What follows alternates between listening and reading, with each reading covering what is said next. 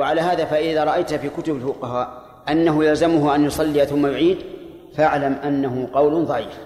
يضعفه قوله تعالى فاتقوا الله ما استطعتم وإذا اتقى الله ما استطاع فقد قام بالواجب ومن قام بالواجب فإنه لا يلزم أن يأتي به مرة أخرى. وإذا لم يجد إلا ثوبا نجسا فهل يصلي به؟ نعم يصلي به لقوله تعالى فاتقوا الله ما استطعتم. وهل تلزمه الإعادة؟ القول الراجح لا لا تلزمه الإعادة للقاعدة التي ذكرناها وهي أن من أتى بالعبادة على إيش؟ على الوجه الذي شرع له فإنه لا إعادة عليه فيصلي بالثوب النجس ولا إعادة إذا لم يجد سواه وقال بعض العلماء يصلي بالثوب النجس ويعيد إذا وجد ثوبا طاهرا. لكن هذا قول ضعيف. إذا لم يجد إلا ثوبا خفيفا لا يستر العورة. فهل تلزمه الصلاة فيه؟ أو لا تلزمه؟ قد يقول قائل لا تلزمه. لأنه لا فائدة منه. وربما يزيد العورة جمالا.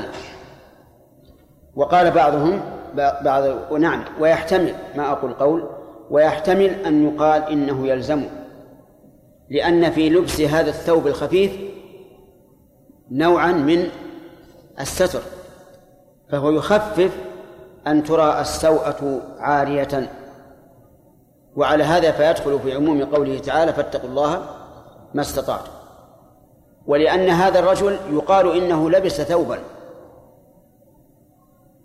فإذا كان كذلك فإنه يجب عليه أن يلبس هذا الثوب الخفيف.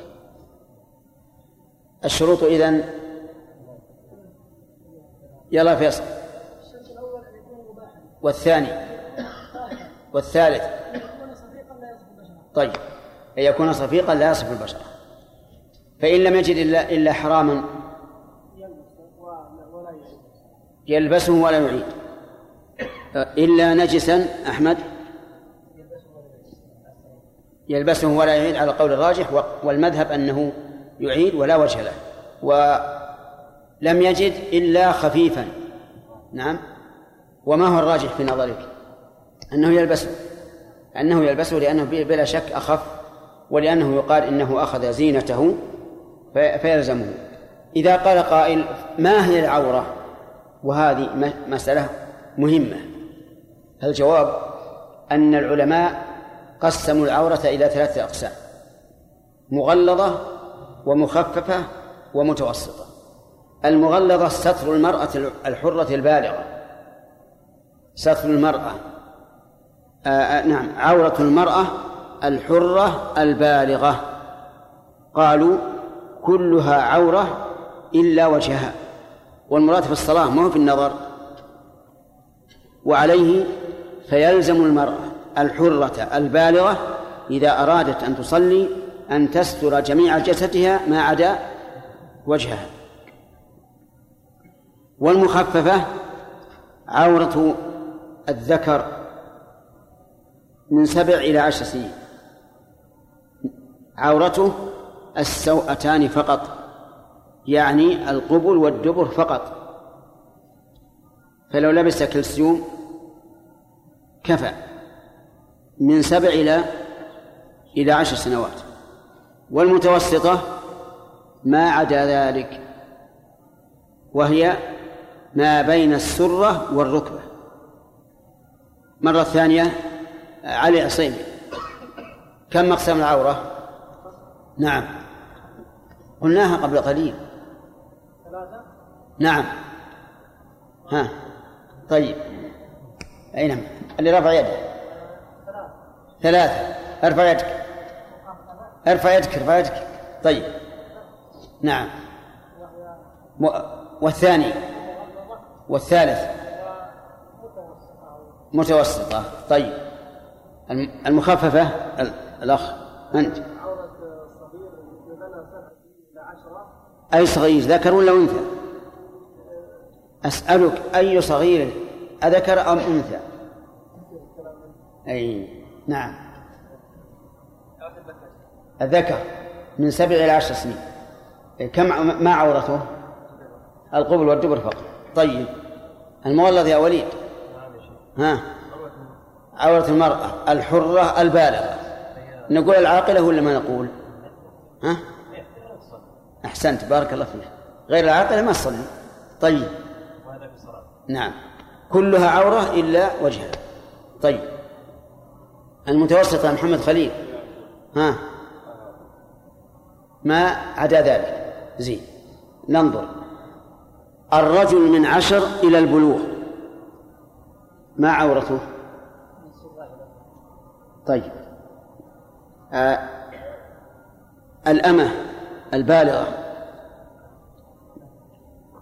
عورتها في الصلاة نعم. ارفع صوتك يا رجال وخليك خليك جازم. أمة بالغة أرادت أن تصلي. ما الذي يجب عليها أن تستر؟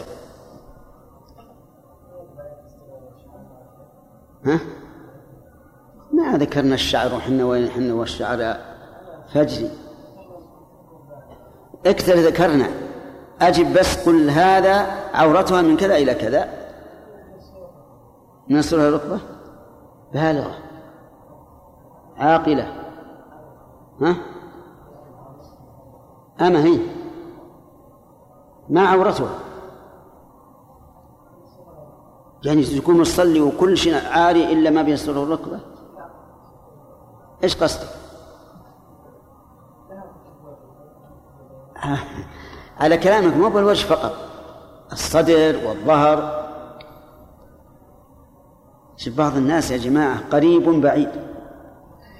أخونا الفجر قريب لكنه بعيد. نعم. اسمع. أمة بالغة. عورتها في الصلاة. ما بين ما بين السرة والركبة. توافقون على هذا؟ نعم. لأن قلنا ما عدا ذلك يا أخوان. خذ المخففة رقم واحد. المغلظة رقم اثنين. ما عدا ذلك فهو ما بين السرة والركبة ولا تتهيأ. انتبه يا فجر. طيب. رجل بالغ. رجل بالغ. الأخ ليكتب. ما عورته؟ رجل بالغ. ها؟ أحسنت. متوسطة ما بين السرة والركبة. تمام؟ إذا عرفت جيم حاء خاء عرفت الجيم نقطة تحت. الخاء فوقها. الحاء ما عليها شيء. متوسطة آه، نعم. مغلظة مخففة متوسطة. ما عدا المغلظة والمخففة فهي متوسطة. تمام؟ هذا ما قاله الفقهاء. في العورة في الصلاة. تنقسم إلى ثلاثة أقسام. ويرى بعض أهل العلم أن عورة الرجل البالغ ما السوأتان فقط. يعني أن الفخذ ليس بعورة. ولا ولكن هذا قول ضعيف بلا شك. هذا وإن قبل بالنسبة للنظر لن يقبل بالنسبة للصلاة. هل يقال لشخص بالغ عاقل صلى وليس عليه إلا الذي يسمونه؟ شوت؟ شوت؟ الشوت يا أخي الكرة تشوتها ها؟ إيش؟ هذا الشوت شوس آه الشوس لا. هذا شوت وهذا شوت. الشوت هذا. والثاني؟ شوس شوت. يعني ما بي ما بي الفرجان فقط. أجل وش الكسيوم اللي يقولنا كسيوم؟ ها؟ الظاهر هو الشوت اللي يقول هذا. على كل حال نعم الآن نقول رجل بالغ عاقل صلى وليس عليه إلا ما يستر الفرجين. هل يمكن لأي إنسان أن يقول إن هذا الرجل أخذ زينته عند الصلاة؟ عجيب. لا ما يمكن. أبدا. فلهذا يعتبر هذا القول الذي ذكر رواية عن أحمد أن الرجل البالغ عورته السوأتان فقط يعتبر قولا ضعيفا. لأن هذا وإن قبل بالنسبة للنظر لا يمكن أن يقبل بالنسبة للصلاة. أدنى ما يقال ما بين السرة والركبة. ما بين السرة والركبة. بناء على ذلك هل تكون السرة من العورة؟ إذا قلنا ما بين السرة والركبة تكون السرة ليست عورة والركبة ليست عورة. تمام؟ طيب. بعد ذلك نقول إذا انكشفت العورة. إذا انكشفت العورة فهل تبطل الصلاة كما لو أحدث الرجل؟ الجواب إن انكشف شيء يسير منها ولا سيما مما بعد من الفرجين فإن ذلك لا يضر. لا يضر. اليسير في غير المغلظة لا يضر. قصدي في غير السوءة في غير السوءة لا يضر. وهذا يحدث كثيرا من بعض الناس.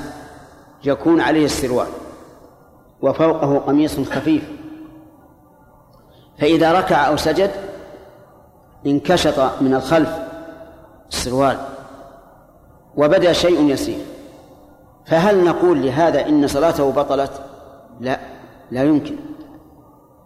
لأن كل أحد يعلم الفرق بين أعلى العورة وأسفل العورة ووسط العورة. أيها أشد قبحا؟ وسط العورة. فهذا لا يضر. ولهذا نطمئن إخواننا الذين يقولون لنا أنكروا على الناس هذا.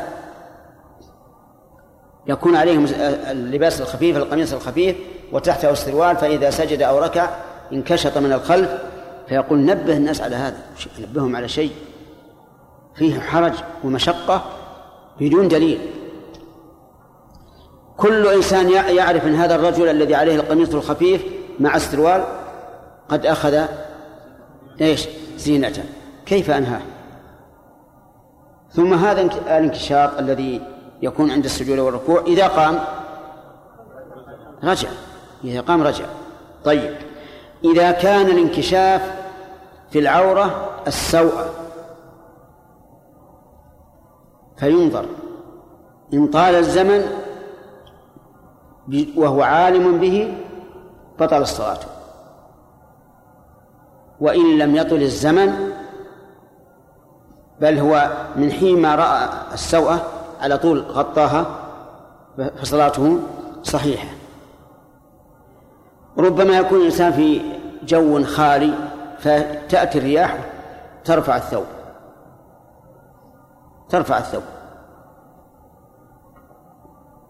حتى تنكشف السوء. لكن يرد على طول. هل تبطل صلاته؟ لا. لأن هذا ليس عن عمد. طيب وأيضا سؤال هل يجب ستر العورة من الأسفل؟ أو لا يجب؟ هل يجب ستر العورة من الأسفل؟ نعم. جواب هذا خفيف جماعة. هل يجب من الأسفل؟ نعم لا يجب. لأننا لو قلنا بالوجوب لقلنا بوجوب لبس السراويل. لأنه لا يمكن أن تستر العورة من أسفل إلا إذا لبس الإنسان سروالا لكن الإزار من أسفل مفتوح. ولهذا لو فرضنا واحد يصلي فوق عتبة وتحته ناس تحت العتبة وهو قائم الآن. رفعوا رؤوسهم. ينظرون عورته أو لا؟ ينظرونها. هل نقول هذا تبطل صلاته؟ لأن الناس يرون عورته من أسفل؟ لا. لا تبطل. ولهذا نقول العورة من أسفل لا حكم لها. الكلام على الأعلى والمحاذاة. أما من أسفل فلا يضر.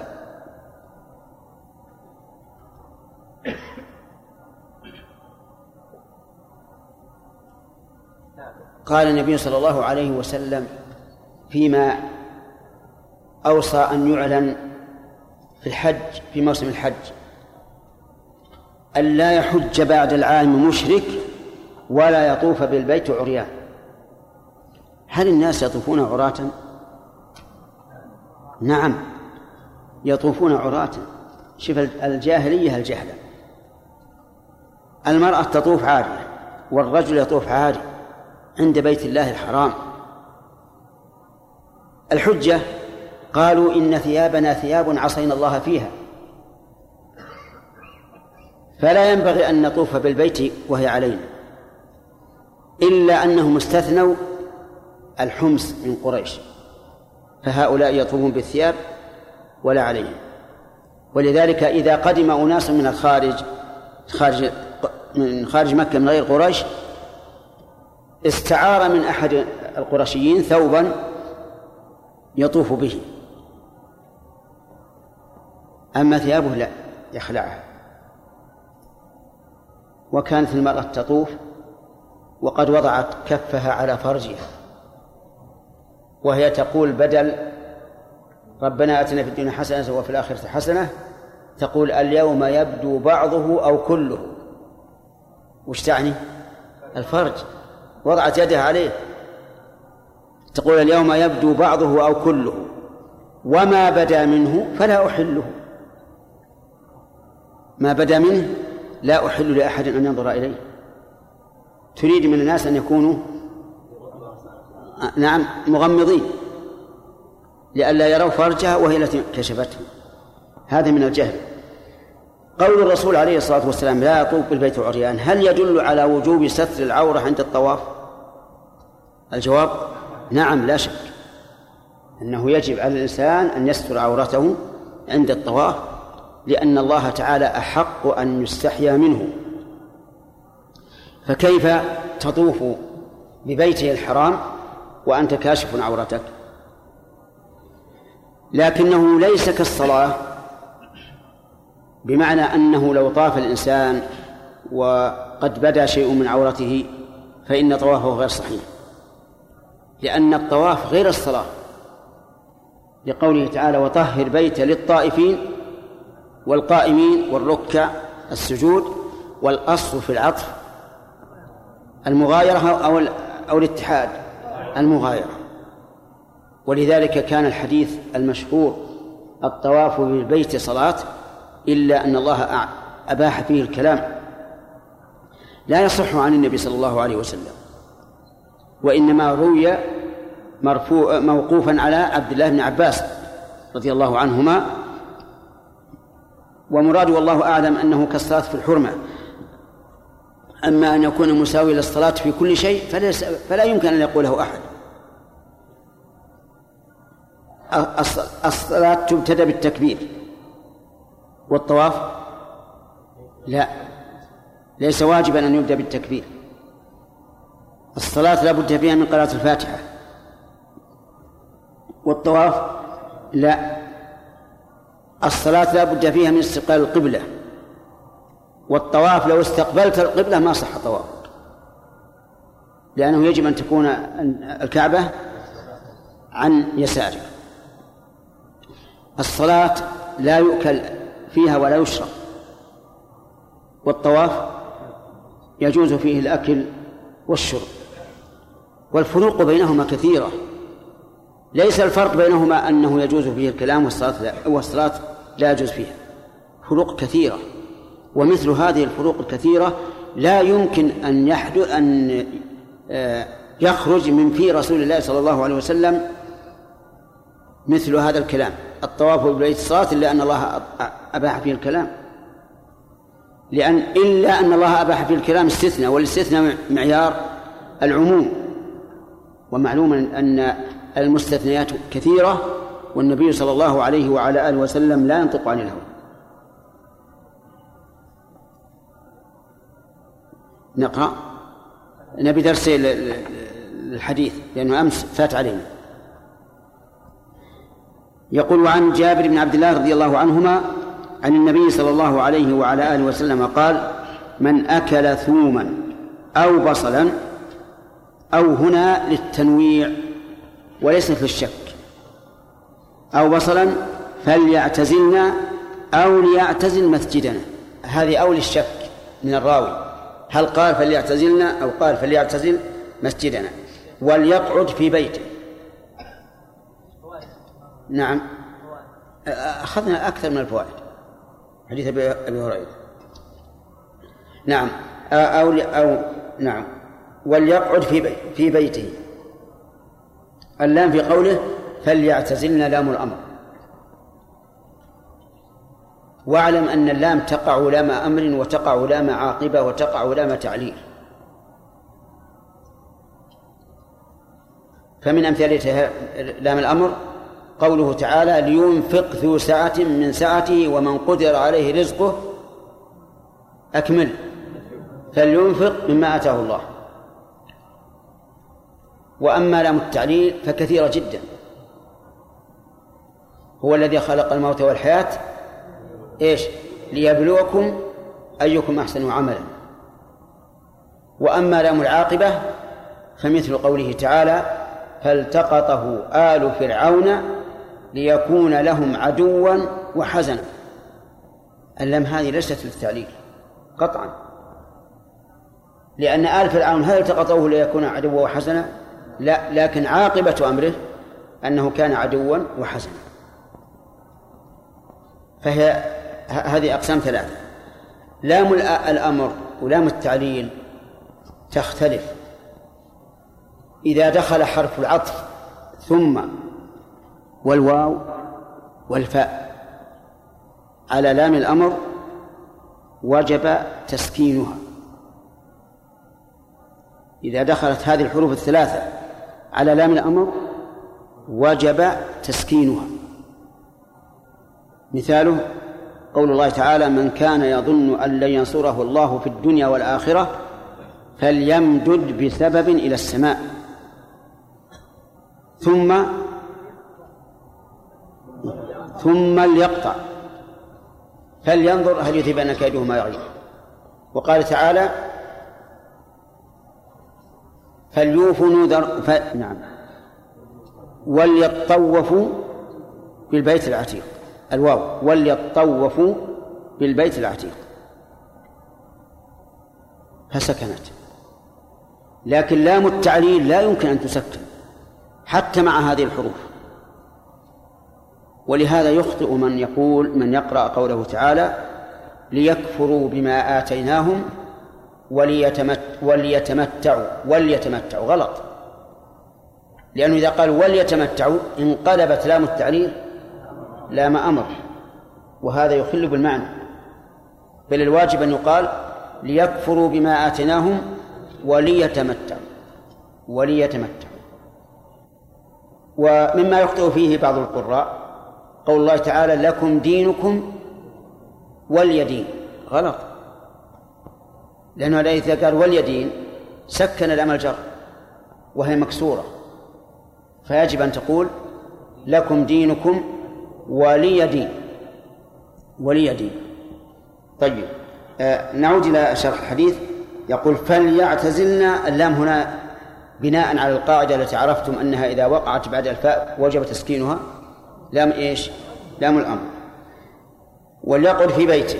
وأتي يعني النبي صلى الله يعني النبي صلى الله عليه وسلم بقدر وهو نوع من الأواني يطبخ به بقدر فيه خضرات من بقول فوجد لها ريحا.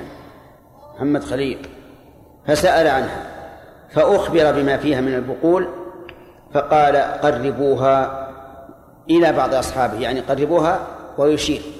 إلى بعض أصحابه إذا كان معه فلما رآه كره أكلها فلما رآه الفاعل النبي صلى الله عليه وسلم وكره الفاعل الصحابي الذي قربت إليه. قال أي النبي صلى الله عليه وسلم كل فإني أناجي من لا تناجي. يناجي جبريل الذي ينزل بالوحي. وليس المراد يناجي الله لأننا نحن نناجي الله عز وجل إذا صلينا. لكن أناجي يعني بذلك جبريل. من لا تناجي؟ لأن جبريل لا ينزل بالوحي إلا على الرسول صلى الله عليه وسلم. هذا الحديث آه، أمر النبي صلى الله عليه وسلم. أمر من أكل بصرا أو ثوما أن يعتزل المسجد. هل المراد مسجد المدينة أو جميع المساجد؟ الثاني جميع المساجد. ولهذا جاء لفظ آخر مساجدنا. فلا يقربن مساجدنا طيب. ثم على فرض أنه لم يرد بصيغة الجمع فإن المفرد المضاف يعم. وقوله وليقعد في بيته.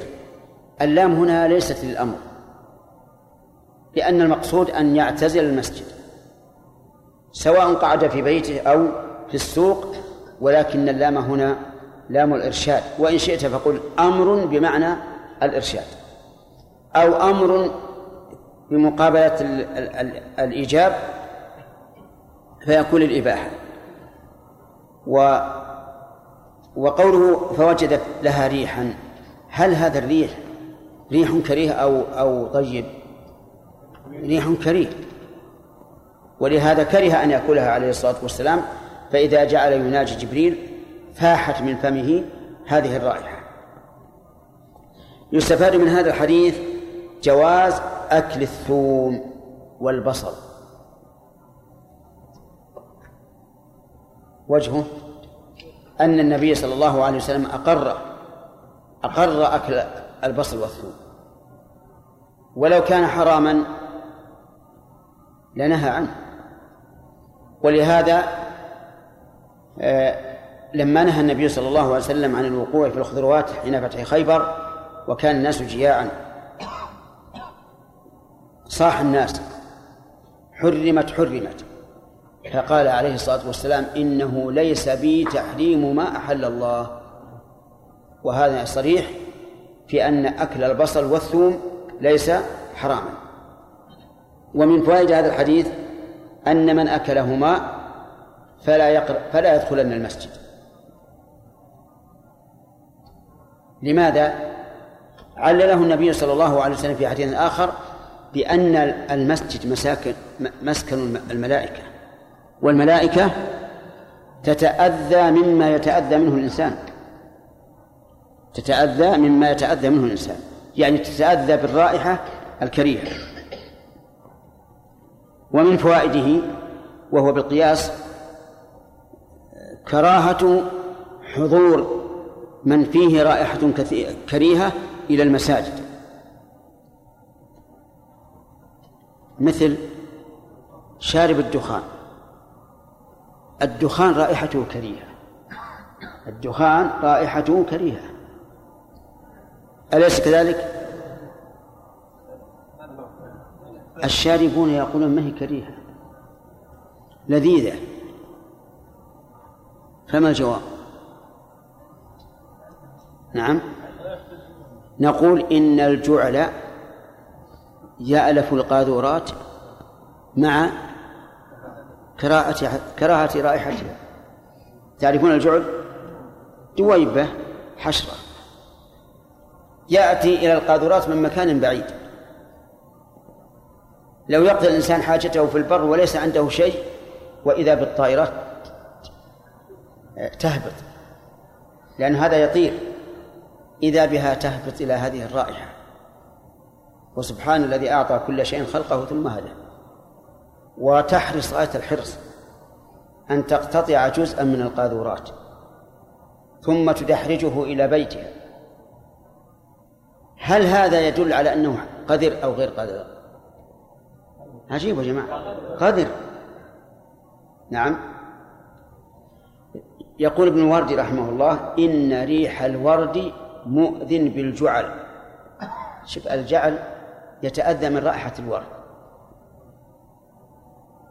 ويستأنس إذا شم الرائحة الكريهة العذرة بالذات. طيب إذا نقول شارب الدخان. إذا كانت له رائحة كريهة فلا يدخل المسجد. فلا يدخلن المسجد. طيب هل هذا أي منع من أكل البصل والثوم من دخول المسجد؟ هل هو تعزير له أو دفع أو دفع لأذاه؟ نعم. ها؟ إيش تقول يا وليد؟ تعزير. هل يمكن أن يعزر على شيء مباح؟ أجب. إذن إذن هو دفع لأذاه. هو دفع لأذاه. طيب. لو أكل البصل والثوم لئلا يأتي إلى المسجد هل يحل له الأكل؟ وهل يسقط عنه الإثم؟ لا. لا يحل له أكله إذا أكل البصل والثوم وقال أنا أكلته لأن وقال أنا لا أصلي لأني آكل البصل والثوم فإنه لا يحل له أكل البصل والثوم. نظير ذلك المسافر في رمضان. يفطر أو لا يفطر؟ عجيب يا جماعة. يفطر. لو أنه سافر ليفطر. حرم السفر وحرم الفطر. لأنه لا يجوز التحيل على إسقاط الواجبات بما أحل الله. طيب. ومن فوائد هذا الحديث تعظيم المساجد. نعم. لأنه نهي أن يحضر إليها من كان ذا رائحة كريهة. ومن فوائد هذا الحديث أن المساجد مأوى الملائكة. الطيبات لمن؟ للطيبين. والمساجد أماكن طيبة. هي أحب البقاع إلى الله عز وجل. الشياطين مأواها. الكنف والمراحيض. الخبيثات للخبيثين. ومن فوائد هذا الحديث أن الأفضل لآكل البصل والثوم أن يقعد في بيته. لئلا يتأذى الناس برائحته. لقوله وليقعد في بيته. يعني ولا يخرط الناس. هذا هو الأفضل. لأن من الناس من يكره هذا كراهة شديدة فيتأذى به. ومن فوائد هذا الحديث آه، تجنب كل مؤذ لبني آدم. كل ما يؤذي فإنه فإنه يجب عليك أن تتجنبه. ويدل لهذا قول الله عز وجل والذين يؤذون المؤمنين والمؤمنات بغير ما اكتسبوا فقد احتملوا بهتانا وإثما مبينا. ولقول النبي صلى الله عليه وسلم من كان يؤمن بالله واليوم الآخر فلا يؤذي جاره. طيب وهل يقاس على هذا من فيه رائحة كريهة خلقة؟ نعم. يقاس عليه؟ لا. نعم. قولان معلومان للطلاب. نعم. الصحيح أنه يقاس على هذا لأن بعض الناس يكون فيه رائحة كريهة في مغابنه يعني في إبطه وبعضهم في أنفه وبعضهم في فمه وبعضهم في رأسه. رائحة كريهة يكاد يسرع منها بعض الناس. فمثل هذا نقول لا تصلي؟ فإذا قال كيف تقول لا تأتي للمسجد ومن أظلم ممن منع مساجد الله أن يذكر في اسمه. فجوابنا عليه أن نقول نحن لم نمنع مساجد الله أن يذكر في اسمه لكن منعنا من كان فيه أذية للمسلمين أن أن يحضر مساجده. ولهذا قال العلماء رحمهم الله يقاس على هذا كل من فيه رائحة كريهة فيخرج من المسجد. وفي إخراجه من المسجد أو نهيه أن يحضر إلى المسجد فيه فائدة وهو أن يحرص على معالجة هذا الأمر. ولكل داء دواء ونسأل الله لنا ولكم العافية. نعم. إذن كل من له رائحة كريهة يقال لا تؤذي يقال لا تقرب المسجد.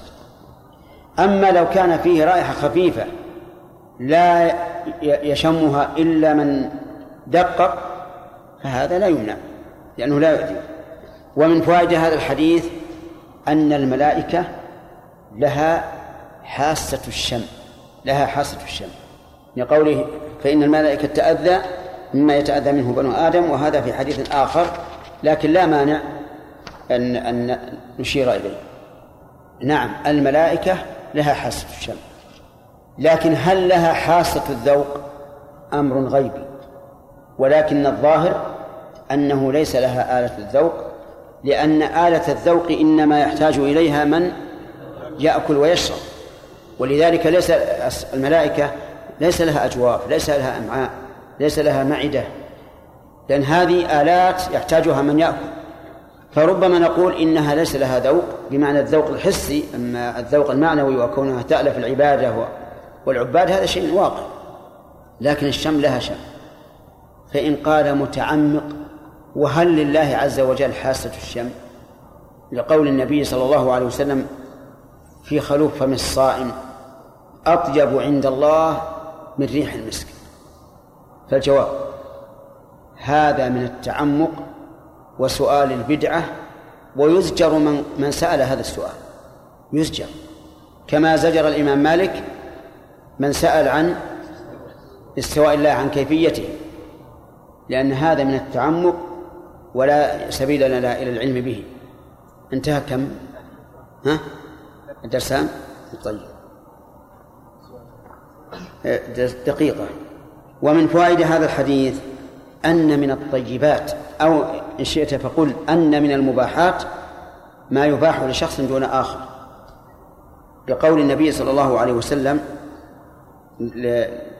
للصحابي كل مع أن الرسول صلى الله عليه وسلم كره أكلها.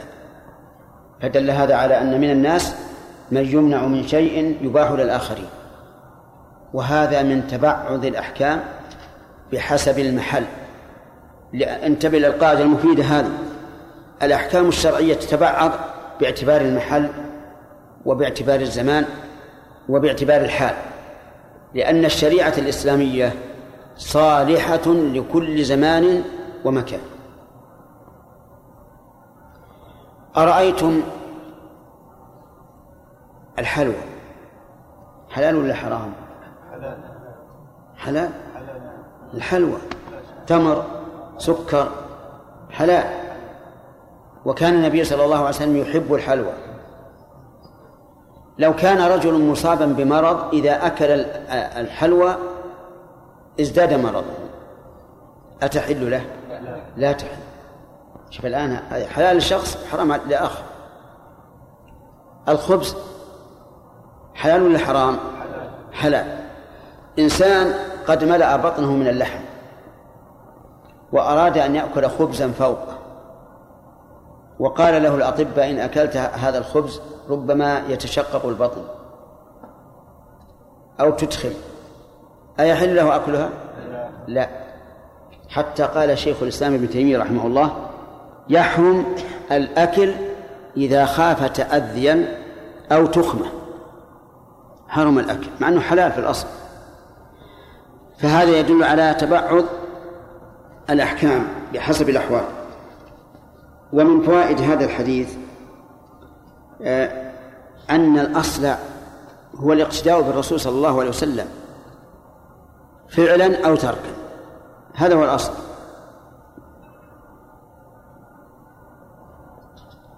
وجهه أن الصحابي رضي الله عنه لما رأى النبي صلى الله عليه وسلم لم كره وقال قربوها لفلان ترك هذا الصحابي كرهها فيكون في هذا الدليل على أن الأصل فيما فعله الرسول صلى الله عليه وسلم أو تركه الأصل الاتباع. وأننا نتبعه. ولا شك في هذا. فإذا ادعى مدع الخصوصية قلنا عليك الدليل. وإلا فالأصل أننا متبعون للرسول صلى الله عليه وسلم متأسون به. وهذا الذي قررته هو ما دل عليه الكتاب. قال الله تبارك وتعالى في جملة ما أحل الله لرسوله وامرأة مؤمنة إن وهبت نفسها للنبي إن أراد النبي أن يستنكحها إيش؟ خالصة لك من دون المؤمنين. فنص على الخصوصية. فدل على أن ما لم ينص فيه على الخصوصية فهو عام. ويدل لذلك قوله تعالى فلما قضى زيد منها وطرا زوجناكها. من هي؟ زينب بن جحش. كانت تحت من؟ زيد بن حارث. فتركها زيد ثم تزوجها النبي صلى الله عليه وعلى آله وسلم. فقال الله تعالى فلما قضى زيد منها وطرا زوجناك التعليل. التعليل.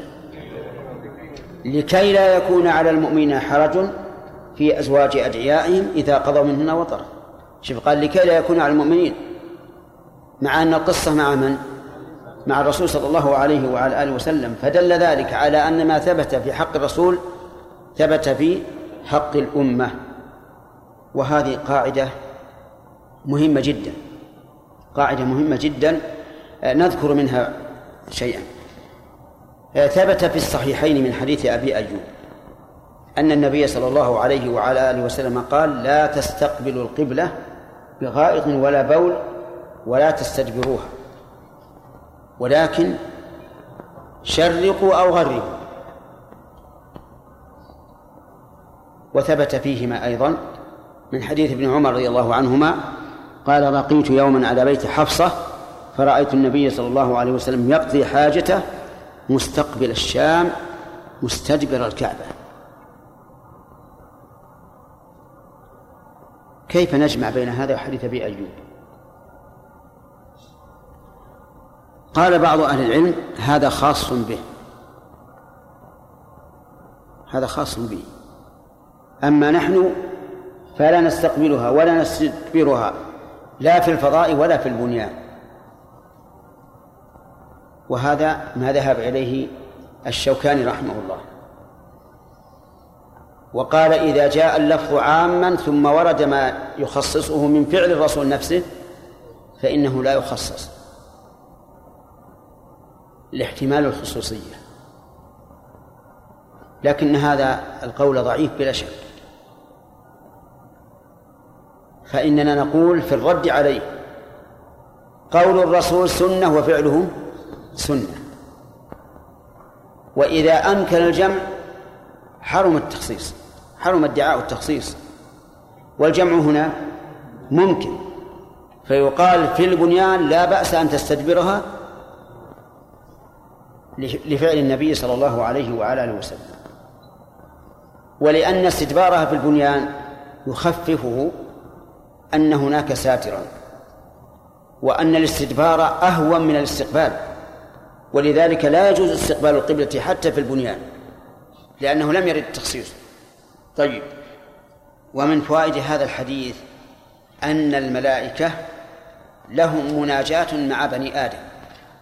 لهم مناجاة مع بني آدم. لقوله فإني أناجي من لا تناجي. وهذا واقع. يعني هذا الحديث دليل عليه وهو واقع أيضا. سليمان عليه الصلاة والسلام لما قال والله لأطوفن الليلة على تسعين امرأة تلد كل واحد من غلام يقاتل في سبيل الله قال له الملك قل إن شاء الله. فلم يقل. فناجاه الملك. إذن الملائكة لهم مناجاة مع بني آدم. ومن فوائد هذا الحديث حسن تعليم الرسول صلى الله عليه وسلم بتسليته مخاطبه لقوله كل فإني أناجي من لا تناجي لأن قوله إني أناجي من لا تناجي تعليل لامتناع الرسول صلى الله عليه وسلم من أكلها من أجل أن يتسلى بها المخاطب وتطيب نفسه لأن الشيطان يجري من ابن آدم مجرى الدم. قد يقول الإنسان ليش الرسول يمتنع منها وأنت؟ قال لك كل. فإذا بين العلة تسلى بها الإنسان. واطمأن. وهكذا ينبغي للإنسان أن يعلل كل ما يمكن أن ينتقد فيه.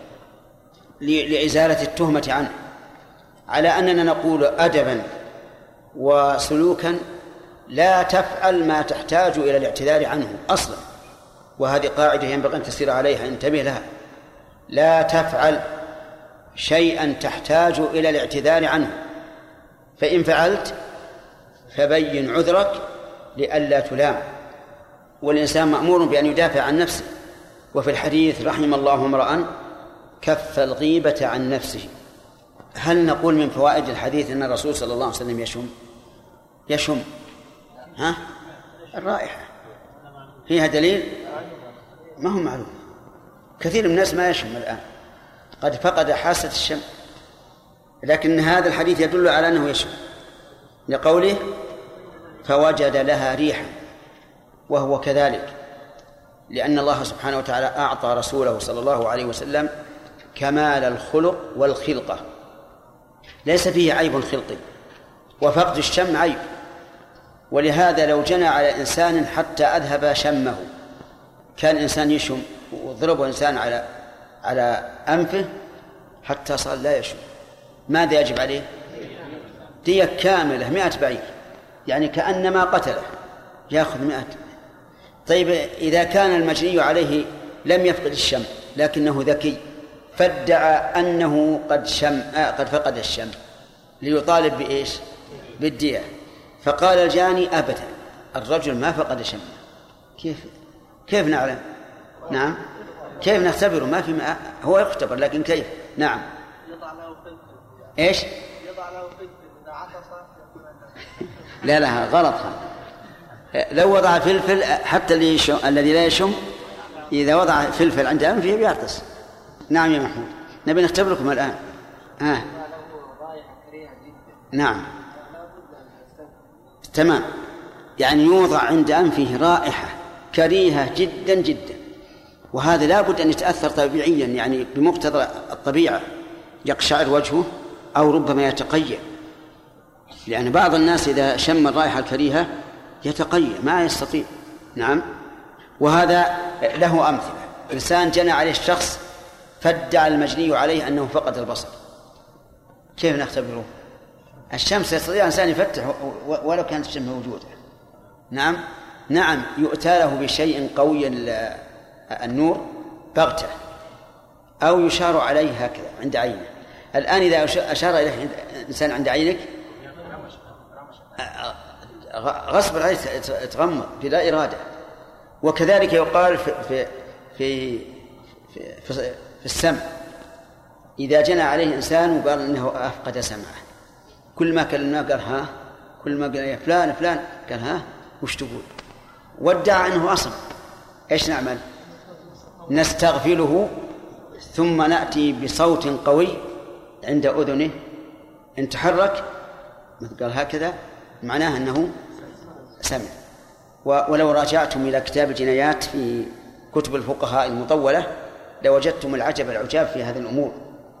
وعن جابر رضي الله عنه عن النبي صلى الله عليه وعلى آله وسلم قال من أكل البصل أو الثوم أو الكراث فلا يقربن مسجدنا فإن الملائكة تتأذى مما يتأذى منه بنو آدم. هذا يبدو أنه اختلاف ألفاظ مع مع السابق. والمعنى واحد إلا أنه زاد في هذه الرواية التعليل فإن الملائكة تتأذى مما يتأذى منه بنو آدم وزاد الكراث. فإذا قال إنسان الرجل يريد أن يأكل البصر وله شهية فيه. نقول الحمد لله. جاء في الحديث الصحيح من أراد أن يأكل فليمتهما طبخا. يعني فليطبخهما. إذا طبخهما حصل المقصود بدون أذية. وقول من قال من الناس إنهما إذا طبخا فقدت فائدتهما غير صحيح. فإن الأطباء يقولون الفائدة لا تفقد حتى لو طبخ. لكن قد تقل ربما. أما أن تفقد لا. وعليه فنقول اطبخهما وكلهما. ثم قال المؤلف رحمه الله باب التشهد. عن عبد الله بن مسعود التشهد يعني في الصلاة. التشهد في الصلاة والمراد به قراءة التحيات. وأطلق عليها التشهد لأن أفضل ما فيها هو التشهد بعد الثناء على الله عز وجل. أشهد أن لا إله إلا الله وأشهد أن محمدا عبده ورسوله. عن عبد الله بن مسعود رضي الله عنه قال علمني رسول الله صلى الله عليه وسلم التشهد كفي بين كفيه. أي كف لابن مسعود؟ الأيمن. الأيمن وضعه بين وضعه النبي صلى الله عليه وسلم بين كفيه وأمسك به من أجل العناية بما يقول الرسول عليه الصلاة والسلام فيكون بذلك شد لانتباه عبد الله بن مسعود.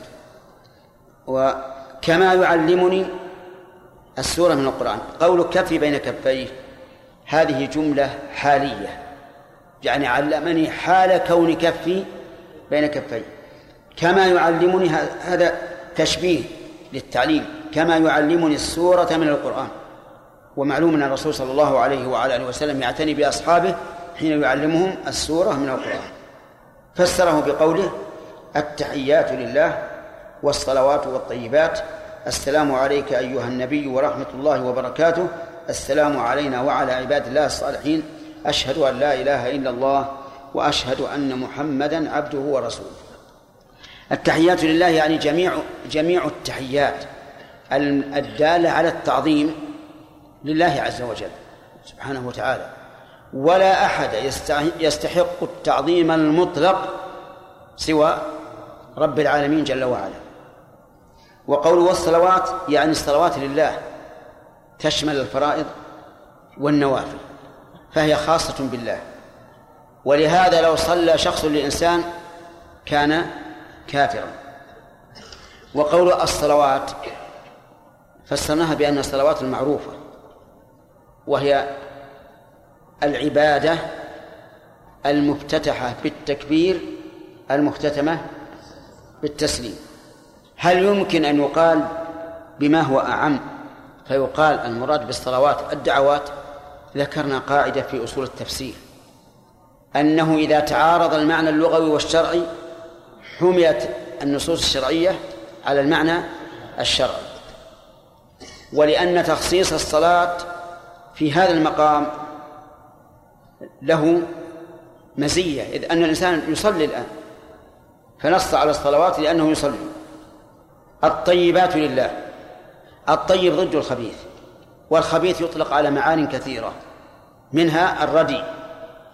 فإذا كانت الطيبات لله كان منزها عن كل عيب وعن كل سوء وموصوفا بكل صفة حميدة. للطيبات معنى آخر. وهي الأعمال الطيبات الصادرة من بني آدم. فالله تعالى لا يقبل إلا إلا طيبا. لو تصدق الإنسان بلحم خنزير يريد أن يتقرب بذلك إلى الله أيقبل منه؟ لا. حتى لو تصدق به على نصراني الذي يبيح أكل الخنزير ما لا تقبل منه. طيب. لو تصدق بمال ربوي لا يقبل منه لأنه ليس بطيب. فإن الله طيب لا يقبل إلا طيب. السلام عليك أيها النبي ورحمة الله وبركاته. بدأ بحق الله ثم ثنى بحق الرسول. السلام عليك أيها النبي. السلام عليك يعني السلامة من كل آفة على بدنه أو على شريعته أو عليهما جميعا. عليهما جميعا. فأن تدعو للرسول بالسلامة أن يسلم الله بدنه من كل أذى وأن يسلمه من العدوان. وقد اعتدى من يريد الاعتداء على بدنه ولكن الله سلمه ولله الحمد. السلام أيضا على على شريعته من أن ينالها أحد بسوء. فدعاؤك إذن السلام عليك يشمل السلام عليه ذاته والسلام على شريعته. أيها النبي نعم. عليك خطاب للرسول عليه الصلاة والسلام. فهل أنت تريد الخطاب المعتاد أو تريد الخطاب القلبي؟ يعني أنك استحضرته في قلبك كأنه معك. أين الثاني. ولهذا لو أردت الخطاب المعتاد بطل صلاتك. بطل صلاتك إن كنت بعهده إن كنت بعده فهذا لا يجوز أيضا لأن خطاب لأن خطاب الأموات الخطاب المعتاد لا يجوز إذ أنهم لا يسمعون. إلا من وقف على القبر وسلم عليه وهو يعرفه فإنه ترد عليه روحه ويرد السلام. طيب أيها النبي النبي ولا النبي؟ كلاهما. فهو النبي بالياء من النبوة وهو الارتفاع.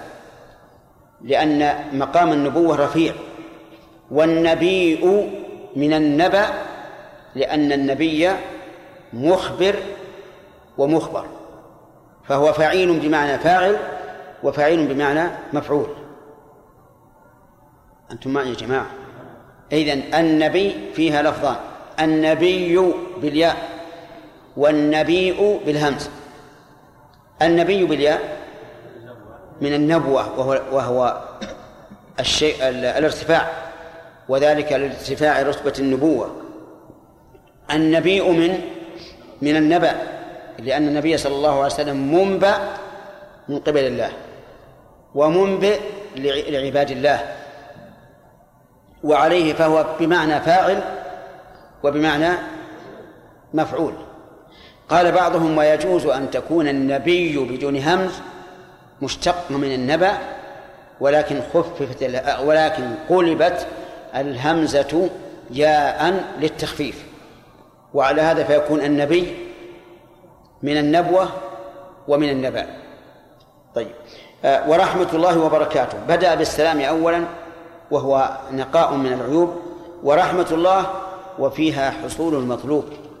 فكأنك سألت الله لرسوله صلى الله عليه وسلم آه، آه، السلام من كل عيب ومن كل أذى والرحمة التي فيها حصول الخير ولهذا أزادها في قوله وبركاته. السلام علينا وعلى عباد الله الصالحين. ثلث بحق نفسه. السلام علينا. إذن حق الله أولى بالتقديم. ثم ثم إيش؟ حق النبي صلى الله عليه وسلم. ثم حق النفس. السلام علينا. ثم حق إخوانك المسلمين. وعلى عباد الله الصالحين. شوف هذا الترتيب العجيب. الذي قل من يتفطن له.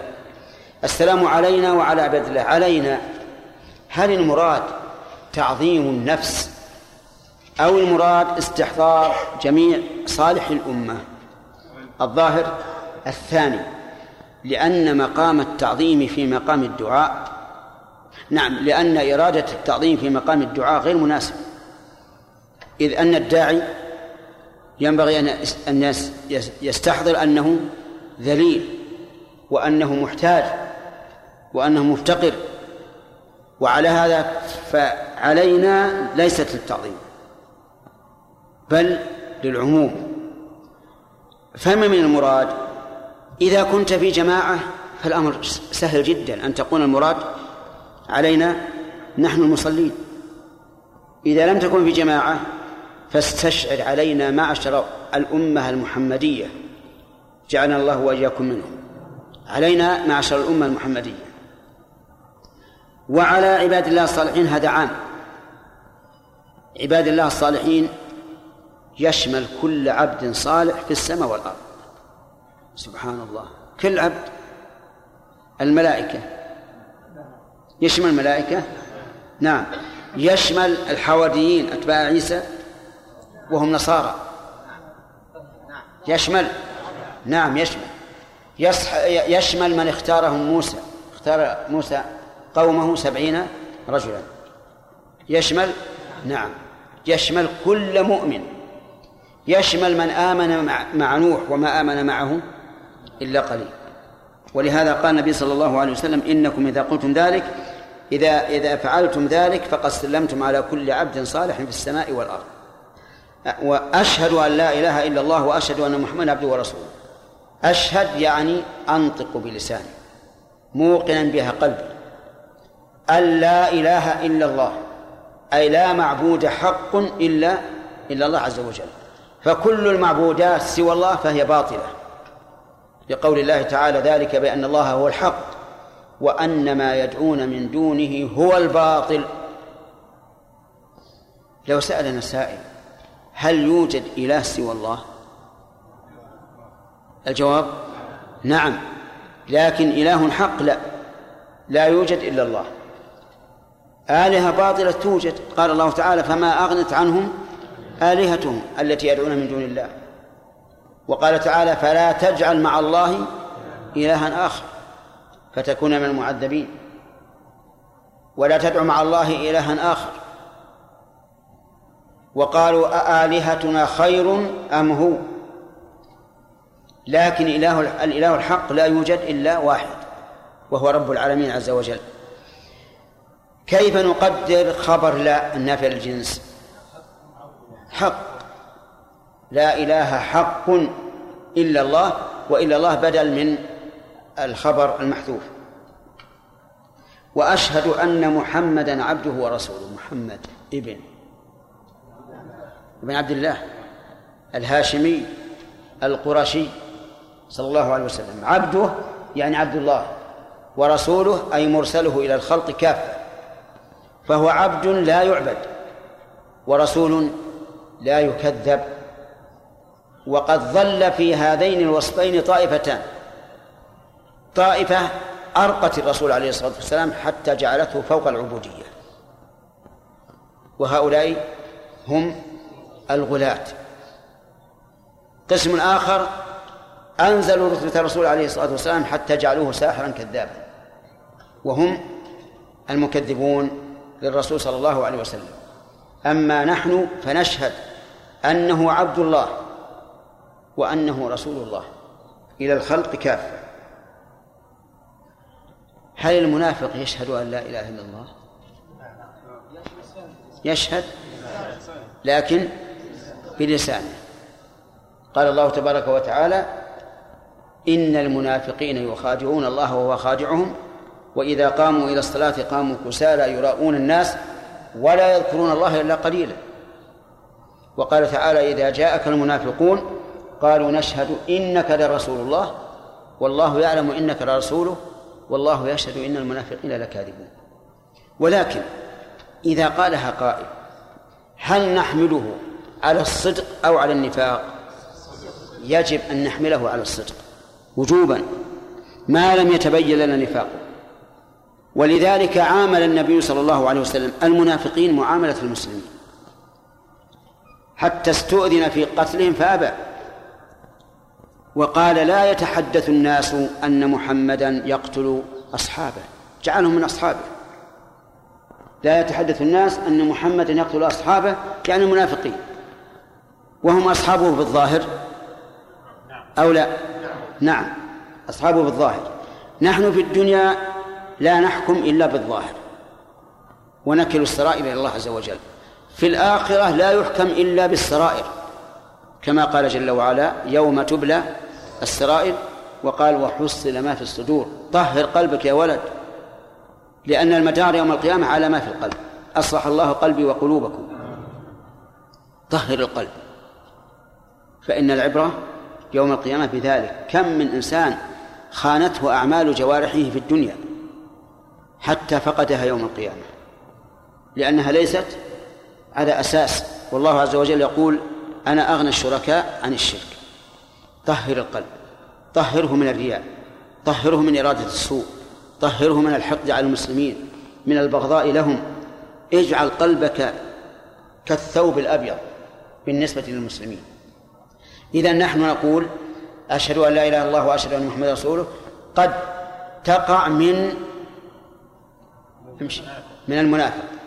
فهل نقبلها منه ونكل سريرته إلى الله؟ نعم يجب علينا هذا. أرأيتم فعل أسامة رضي الله عنه؟ لما لحق رجلا من المشركين فلما أدركه قال لا إله إلا الله. هل يقوله من؟ الكافر.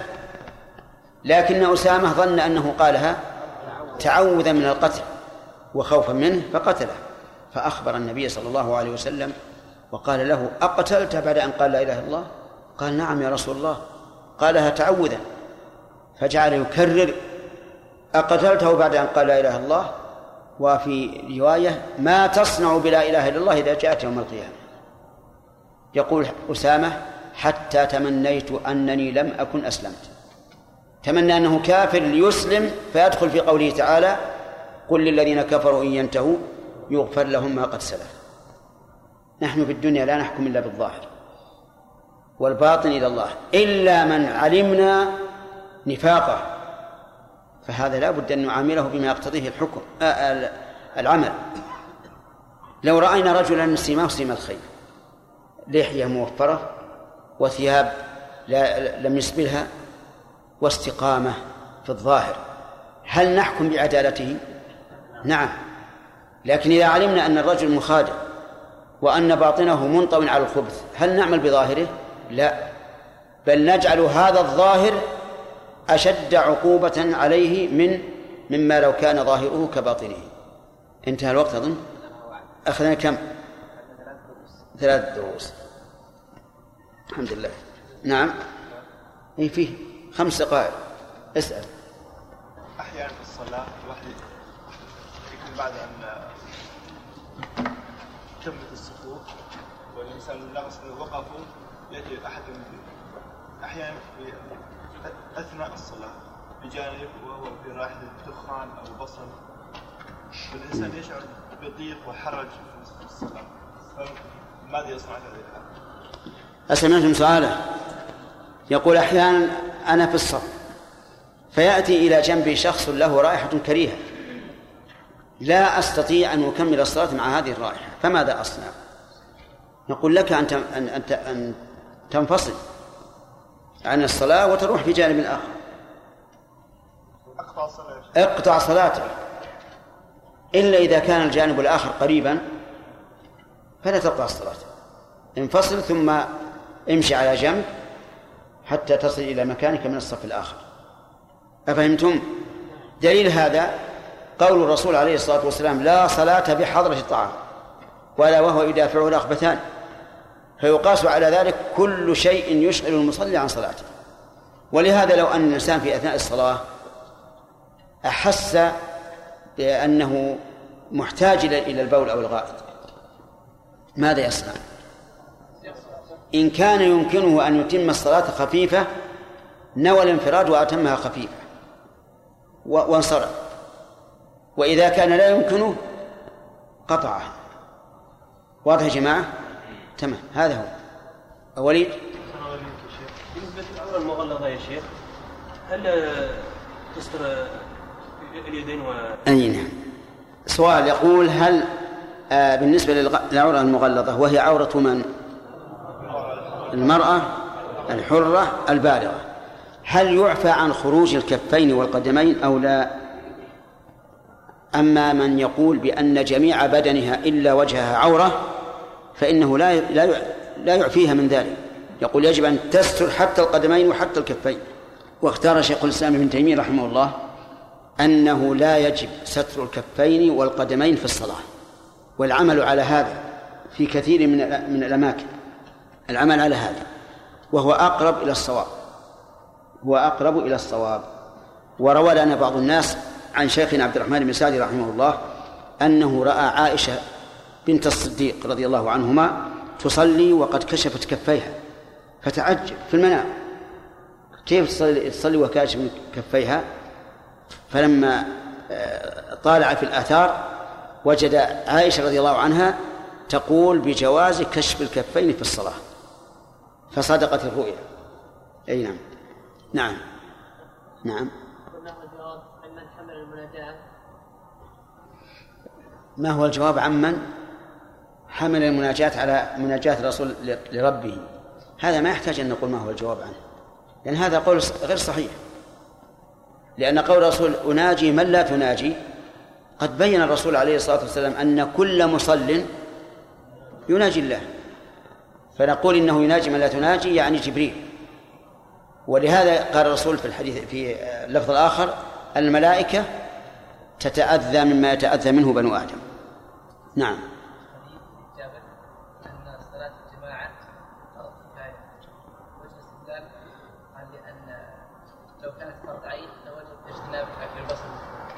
هذا غلط. يقول بعض العلماء أخذ من هذا الحديث حديث جابر أن صلاة الجماعة فرض كفاية وهذا غلط ليس بصحيح. وجه الدلالة أنه لو كانت فرض عين لحرم أكل أكل البصر. هذا من من يعني من أضعف الاستدلالات. أليس صيام رمضان فرض عين؟ ومع ذلك يسافر الإنسان ونقول إن شئت ألا تصوم وهو فرض عين. فلا نقول له يحرم عليك السفر في رمضان لأنك إذا سافرت أسقطت فرض عين عليك. واضح؟ فهمت؟ واضح. ثم على فرض أن فيه شبهة يا جماعة فأنا قلت لكم كثيرا وأقوله دائما يجب حمل المتشابه على المحكم. والنصوص كلها تدل على أن صلاة الجماعة فرض عين. أرأيتم قول الله تعالى وإذا كنت فيهم فأقمت لهم الصلاة فلتقم طائفة منهم معك إلى قول فإذا سجدوا فليكونوا من ورائكم ولتأتي طائفة أخرى لم يصلوا فليصلوا معك. لو كانت فرض كفاية لسقط الفرض بمن؟ بالطائفة الأولى لأن حصل بها صلاة الجماعة. أيضا قال الرسول عليه الصلاة والسلام لقد هممت أن آمر بالصلاة فتقام ثم آمر رجلا فيصلي بالناس ثم أنطلق إلى قوم لا يشهدون الجماعة أو قال الصلاة فأحرق عليهم بيوتهم بالنار. لو كان فرض كفاية ما حرق على هؤلاء بيوتهم بالنار. إي نعم. ولذلك أنا من خالف أنا أحذركم من اتباع المتشابه. ما دام عندنا نصوص محكمة فالمتشابه يحمل عليها. لئلا نقع في قوله تعالى فأما الذين في قلوبهم زيغ فيتبعون ما تشابه منهم. وقال النبي صلى الله عليه وسلم إذا رأيتم الذين يتبعون ما تشابه منه فاحذروهم فأولئك الذين سمى الله. احذر هذا. لا تنظر إلى النصوص بعين أعور. انظر إليها بعين البصير بعيني البصير. لتسلم. نعم. آه، ما هي المخففة؟ راشد. المخففة لعورة الذكر الصغير من سبعة إلى عشر. أحسنت. عورة الذكر من سبع سنوات إلى عشر سنوات. آه، المتوسطة؟ نعم. ما بين السرة والركبة. وعورة الصغير أنس. الصغير تكون الفرج هي الفرجان. طيب. هل الفخذ عورة في الصلاة أو لا؟ أي. عورة. هذا في الصلاة. أي. أما في النظر فالصحيح أنه ليس بعورة. إلا أنه إذا خيفت الفتنة فإنه يجب ستره. في حديث ابن مسعود رضي الله عنه ما يدل على عناية النبي صلى الله عليه وسلم بالتشهد. قل يا نعم. وضع بين أنه علمه ابن مسعود؟ القرآن كما يعلمه القرآن. وكانت كف طيب. كف ابن مسعود بين كفي النبي صلى الله عليه وسلم. طيب. السلام عليك أيها النبي. هل هو خطاب للنبي صلى الله عليه وسلم الخطاب المعتاد؟ قل يا محمود هل هو الخطاب المعتاد للرسول عليه الصلاة والسلام أو خطاب على وجه آخر؟ لا خلينا نشوف محمود محمود جيد لو أجاب. نعم. إيش؟ ما أخذنا التفصيل. هل أخذنا ولا لا؟ هذا مشكلة. المشكلة النفي لو قلت ما أعلم أو ما أظن أهون. الثاني. وهو؟ ليس الخطاب المعتاد. بدليل أن الرسول ما يرد عليهم ولا يسمعهم أيضا. هل الرسول يسمعهم؟ لا. إذا كيف يخاطبون من لا يسمع؟ إذا ما ما معناه؟ شوف يعني معناه يعني حضور القلب. نعم. حتى كأنه موجود موجود أمامه تمام. آه، في في التشهد ذكرنا فيه الإشارة إلى آه، بيان الأهم فالأهم من الحقوق.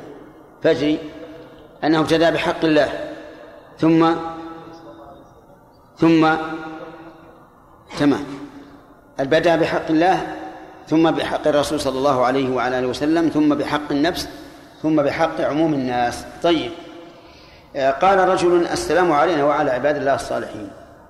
هل يشمل هذا السلام على الحواريين من أصحاب عيسى؟ نعم. الدليل. إذا فعلتم ذلك فقد سلمتم على كل عبد صالح في السماء والأرض. طيب. ما كمل الكلام على الحديث. طيب. آه، نستمر إن شاء الله. يقول وفي لفظ إذا قعد أحدكم للصلاة. إذا قعد أحدكم للصلاة اللام هنا بمعنى في. يتعين. لأن هذه هذه القاعدة في جوف الصلاة وليست خارجا عنها. حتى نقول إذا قعد لها. وعليه فتكون اللام بمعنى في. إذا قعد أحدكم للصلاة والمراد بذلك القعودان الأول والثاني. فليقل التحيات. وهذا اللفظ فيه التصريح بالأمر. فليقل التحيات. واللام هنا مس- مسكنة. لماذا؟ لأنها وقعت بعد الفاء. التحيات لله وذكر وفيه فإنكم إذا فعلتم ذلك يعني إذا قلتم وأطلق الفعل على القول تجوزا وتوسعا في الكلام كما أنه يطلق القول على الفعل تجوزا وتوسعا في الكلام لقول النبي صلى الله عليه وسلم لع- لعمار بن ياسر إنما كان يكفيك أن تقول بيديك هكذا. وحينئذ يتبين أن القول يطلق في مكان الفعل والفعل يطلق في مكان القول. وفيه آه، نعم. فقد سلمتم على كل عبد صالح في السماء والأرض. نعم. كل عبد صالح في السماء والأرض. السماء ليس فيها إلا عباد صلح. لأنهم الملائكة. والأرض فيها الصالح وغير الصالح. طيب هل يشمل ال- الصالح من الجن؟ نعم. يشملهم. والجن فيهم صالح وفيهم دون ذلك. وفيه أيضا وفيه أيضا فإنكم إذا فعلتم ذلك فقد استلمتم على كل عبد صالح في السماء والأرض وفيه فليتخير من المسألة ما شاء. اللام هنا للأمر لكنه ليس أمر وجوب ولكنه أمر إباحة. وقوله من المسألة أي من السؤال أو من المسؤول فهي صالحة للفعل والمفعول. ما شاء أي ما أراد. هذا الحديث فيه فوائد كثيرة منها عناية النبي صلى الله عليه وعلى آله وسلم بالتشهد. وجه العناية أنه علم ابن مسعود ذلك كما يعلمه سورة من القرآن. هذه واحدة. وذلك بتكراره حتى يعيه الإنسان. وجه آخر أن كفه بين كفي النبي صلى الله عليه وسلم. ومنها أن من شد الانتباه أن يفعل الإنسان بمخاطبه مثل هذا الفعل مثل هذا الفعل. وهل يكفي هذا في شد الانتباه؟ أو يقال كلما رأيته غافلا اعصر يده؟ الجواب؟ لا الأول. لأن وضع الكف بين الكفين لا يلزم منها العصر. نعم لو رأيته غافلا فهي حينئذ لا بأس أن تعصر يده أو تحركها من أجل أن ينتبه. ومن فوائد هذا هذا الحديث أن المستحق للتعظيم المطلق هو الله عز وجل. التحيات لله. أما ما سوى الله فيعظم بقدر حاله. ومن المعلوم أن العادة والعرف جرت بأن تعظم الملك مثلا أكثر مما تعظم واحدا من الرعية. أن تعظم الوالد أكثر من تعظيم العم مثلا. لكن كل أحد من المخلوق لا يستحق التعظيم المطلق إلا ولكن رب العالمين يستحق ذلك. من فوائد هذه هذه هذا الحديث ميزة الصلوات على غيرها من من العبادات. لقوله الصلوات والطيبات فذكر الصلوات وهي من الطيبات الطيبات بلا شك. ومن فوائدها أن الدعاء ينبغي أن يكون مناسبا للمقام لأن هذا الدعاء عن التشهد في الصلاة فلذلك نص على الصلاة فيه. ومن فوائد هذا الحديث أن الله عز وجل له الطيبات من الصفات والأقوال والأفعال. وأن كل ما صدر عنه فهو طيب. ومن فوائدها أيضا أنه لا يتقرب إلى الله تعالى بالخبيث بل لا يتقرب إليه إلا بالطيب لقوله الطيبات لله. وجاء هذا صريحا في قول النبي صلى الله عليه وعلى آله وسلم إن الله طيب لا يقبل إلا طيبا. وإني أسألكم الآن هل أنتم حين تقرؤون هذا التشهد تشعرون بقولكم الطيبات لله أن الله موصوف بكل طيب وأن كل عمل طيب عنده مقبول. نعم. أخبروا بالصدق ترى فوقكم رب العالمين. لا. نعم. إذن ينبغي لنا أن أن نستحضر هذه المعاني حتى يكون للتشهد روح لأن الألفاظ بلا بلا معاني أجسام بلا أرواح. ومن فوائد هذا هذه هذا الحديث أن حق النبي صلى الله عليه وسلم مقدم على حق النفس. لأنك دعوت بالسلام للرسول قبل أن تدعو بالسلام لنفسك. ومنها إثبات نبوة الرسول صلى الله عليه وعلى آله وسلم بقوله أيها النبي أيها النبي هل نقول من الفوائد أن يأتي الإنسان بكاف الخطاب للغائب وأن ذلك لا يبطل الصلاة؟ نعم. قد يقول قائل هذا. لأننا قلنا الخطاب نوعان. خطاب حقيقي مباشر وخطاب تقديري وسلامنا على النبي صلى الله عليه وسلم في التشهد. السلام عليك. هذا خطاب تقديري فهل لو أن الإنسان دعا في سجوده قال غفر الله لك يا أبي هل نقول صلاته تبطل؟ الظاهر لا. لكن عموم لكن عموم كلام الفقهاء أن الصلاة تبطل لأنهم يقولون من مبطلات الصلاة إتيان الخطاب أو الإتيان بكاف الخطاب لغير الله ورسوله. ولكن الذي يظهر لي أنه لا أنها لا تبطل. لأن هذا الخطاب لأن هذا الخطاب إيش؟ خطاب تقديري لا خطاب مباشر.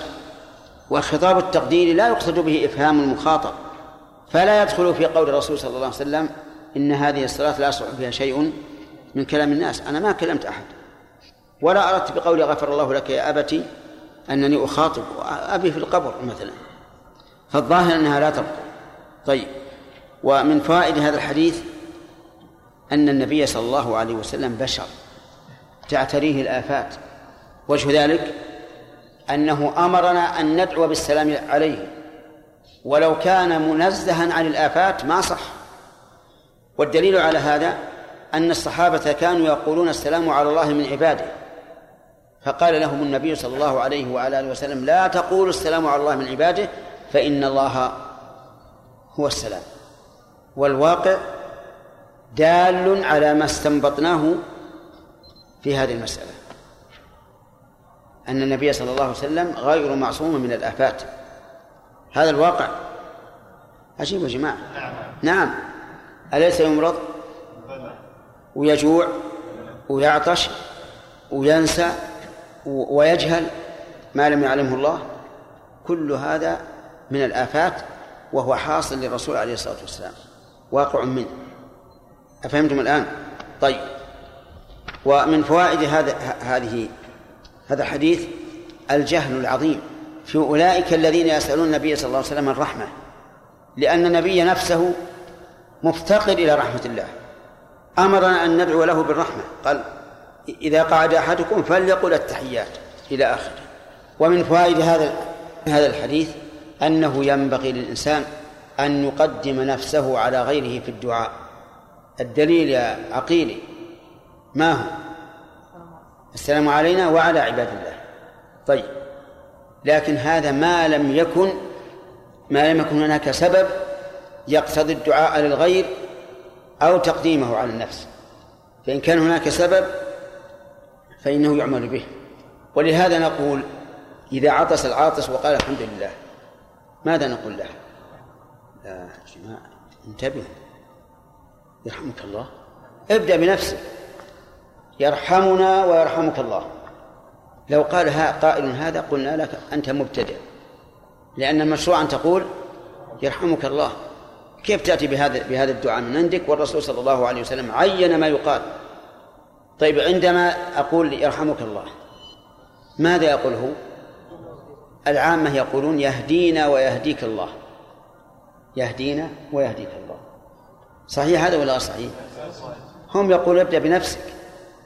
ماذا نقول؟ نقول هو الآن دعا لك وحدك قال يرحمك الله. كيف تدعو لنفسك أول ثم له ثانيا؟ أعطاك دعاء خاصا فأعطه دعاء خاصا.